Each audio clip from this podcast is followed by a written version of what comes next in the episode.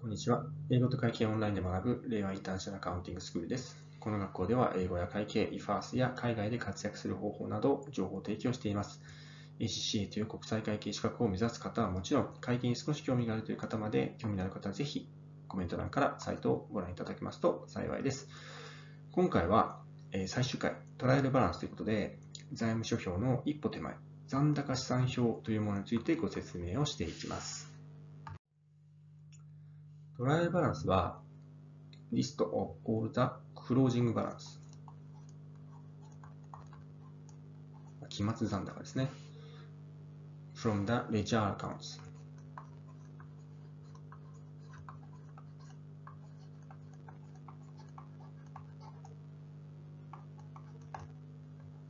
まあ、元帳ですかね。えー、ジェネラルレッジャーにある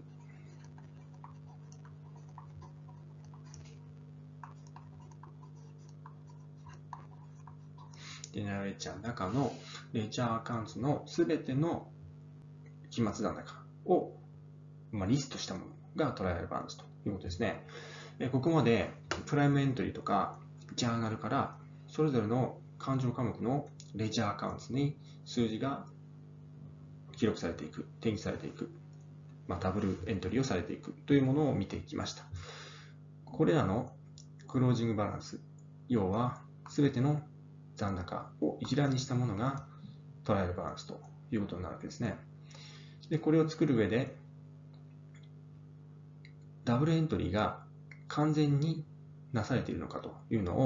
を確かめていくわけですね。で、それを、まトライアルしていく、テストしていくという、ま残高を試算するので残高試算表と言われたりするわけですね。まあ、この trial balance が financial statement を作る、準備するための土台となっていくわけですね。で financial statement というのは、 statement。of profit or loss まあ、損益計算書とステートメント of financial position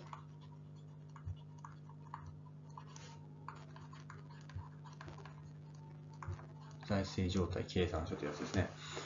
でまあ、この2つを作っていくのがゴールですよね。で流れとしては、まず、レッジャーアカウント、まあ、それぞれの科目を締める。まあ、これでファイナルですということで、一旦残高を出す。でそれをトライアルバランスの方に、まあ、列挙していく、並べていく。で、並べた上で、それを確認して、必要があれば修正する。で、修正した結果をまたトライアルバランスに反映させて、ファイナルのトライアルバランスというのを完成させていくという流れになります。で、アカウントレジャーの方からトライアルバランスの方に数字を移していく。で、その結果、このトライアルバランスのイメージがこの表のようなものですね。それぞれのアカウントのバランスが転記をしてきたわけですよね。そうすると、理論上は残高のデビットとクレジットの合計額が一致するはずなわけですね。この例だと2300一致してます。それが一致しているかどうか、間違いがないかというのをテストするために、このトライアルバランスというのを作っているわけですね。トライアルバランスのデビットとクレジットの合計が合わないということが、まあ、発生し得ます。え会計システムを使っている場合はこの差が発生することはまずないですけど、まあ、Excel などでマニュアルにトライアルバランスを作っていたりとかするとこの差が発生してしまうことがあり得ます。このデビット、クレジットの不一致についてはいくつかの原因が考えられます。1つ目、期首残高がそもそも間違って転記されてしまった。で2つ目、 transposition error というのは、まあ、記載する数字がこの例の例のように逆になってしまったミスで、3つ目、 debit とクレジットを片側に2回入れたとか、そういった場合、この debit、credit が一致しないわけですね。こうして、 debit、credit 確認して一致させることができたら、それらの科目が financial statement 上でどのカテゴリーになるかというのを考える必要がありますね。そのカテゴリーに沿って financial statement に数字を移していくことになりますね。さて、このトライアルバランスですが、デビットとクレジットの合計が一致したとしても、それでもミスを含んでいる場合があるわけですね。それは合計を見ただけでは発見できないようなものです。例えば、誤った勘定科目に入力してしまった。例えば、電気代なんだけど、間違って家賃に入れちゃったとか、そうするとデビットとしては入っているので、ミスとしてはコントロールバランスには出てこないわけですね。あるいは、そもそもミスがない。デビット、クレジット両方とも入ってない場合は、デビット、クレジットとしては一致してしまうわけですね。デビット、クレジットを逆に入力してしまった場合、これも数字としては合ってしまうわけですね。トランスポジションの誤りもデビット、クレジット両方とも同じように間違ってしまった場合には、合計としては一致してしまいますと。最後、コンペンセーティングエラーというのは、まあ、全く関係ない別の誤りがたまたま両者が打ち消し合って、さもミスがないように見えてしまっているものが、コンペンセーティングエラーとなるんですが、まあ、これらの誤りも、ま発見していって、それをジャーナルエントリーでもってデビットクレジットともに修正をかけに行くわけですね。そして再度、レッジアカウントを閉めて、数字を固めて、またトライアルバランスを作成するということを繰り返していくわけですね。このデビットクレジットの差額を潰していくアプローチの仕方として、サスペンスアカウントというものを使う方法があります。このサスペンスアカウントレジャーという勘定価格にとりあえず差額を一時的に入れておいて、その差額が究明されて修正されていくにつれて、このサスペンスアカウントが消えていく、残高がゼロになるように処理をするという方法です。この今回のこのページの表によると、サスペンスアカウントはデビット側が100足りないかったようなので、とりあえずサスペンスデビット100ということで数字を入れておいたわけですね。ここからこの100が消えるように正しく修正していくと、トライバランスが出来上がっていくというアプローチの仕方。サスサスペンスアカウントということになります。具体的に例題で見ていきます。はい、例題です。サスペンスアカウントが4500デビットに残っているという例題ですね。で、その原因の3つが、まあ、なんとか究明できたようです。なので、正しいジャーナルエントリーを入力していくことで、このサスペンスの残高が0になっていくはずなわけですね。1つ目、トータル2000 was posted onto the encrypted side of the bank account ということで、えバンクアカウント入力のデビットクレジットが逆だったということですね。これを直すためには、まず誤っていたクレジットバンク2000というものを取り消してあげる必要があるので、デビットバンク2000、サスペンス2000というジャーナルを入力します。それでもまだ誤りが治っただけなので、今度は正しい仕分けをデビットにバンク2000、サスペンスクレジット2000ということでジャーナルを入力して直します。で、2つ目のエラーは、ファーニチャーを買ったときに、クレジット側のバンクだけ入力していて、デビット側の入力がなかったということなんで、デビットファーニチャー400というのを入れてあげます。で、その反対側のクレジット側はサスペンスで処理をしてあります。で、3つ目は電気代ですが、電気代は本当は200だったのをデビット、ユーティリティ100ということで100にしてしまったので、デビットにユーティリティ100足してあげて、反対のクレジットにサスペンスを100入力してあげるわけですね。これで、このサスペンス、赤い文字の方の合計を見ると、クレジットで合計4500というふうになっているのがわかりますよね。もともとデビットに4500あったものが、このジャーナルによってクレジットに4500入ったので、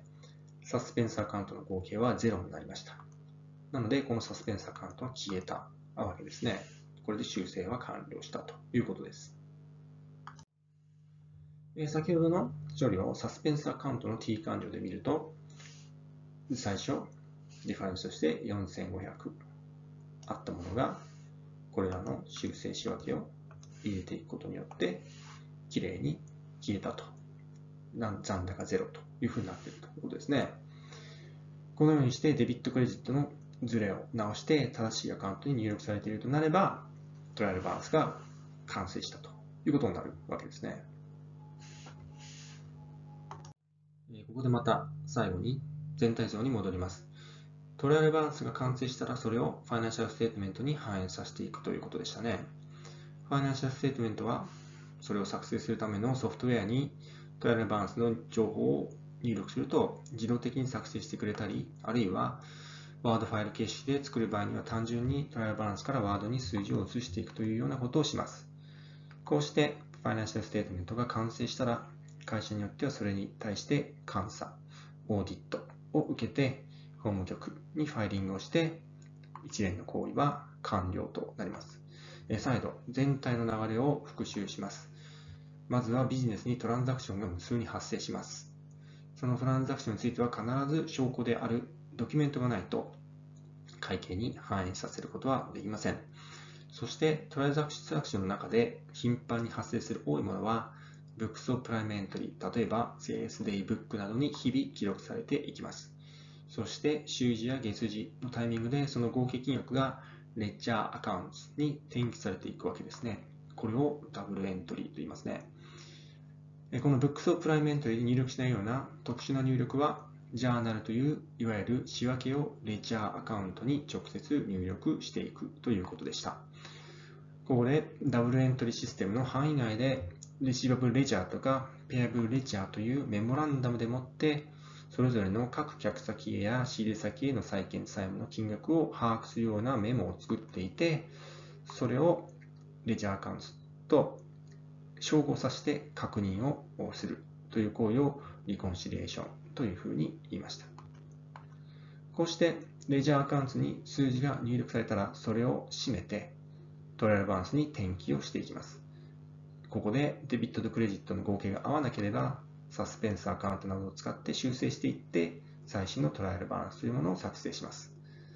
その最新の trial balance から、 financial statement である、 statement profit or loss と、 statement financial position というものを作成することになります。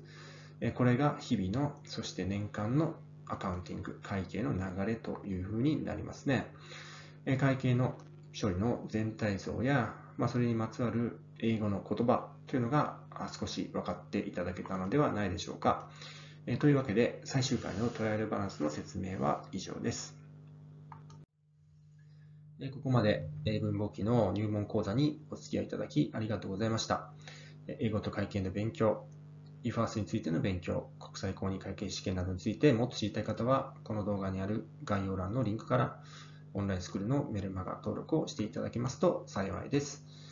お付き合いいただきましてありがとうございました。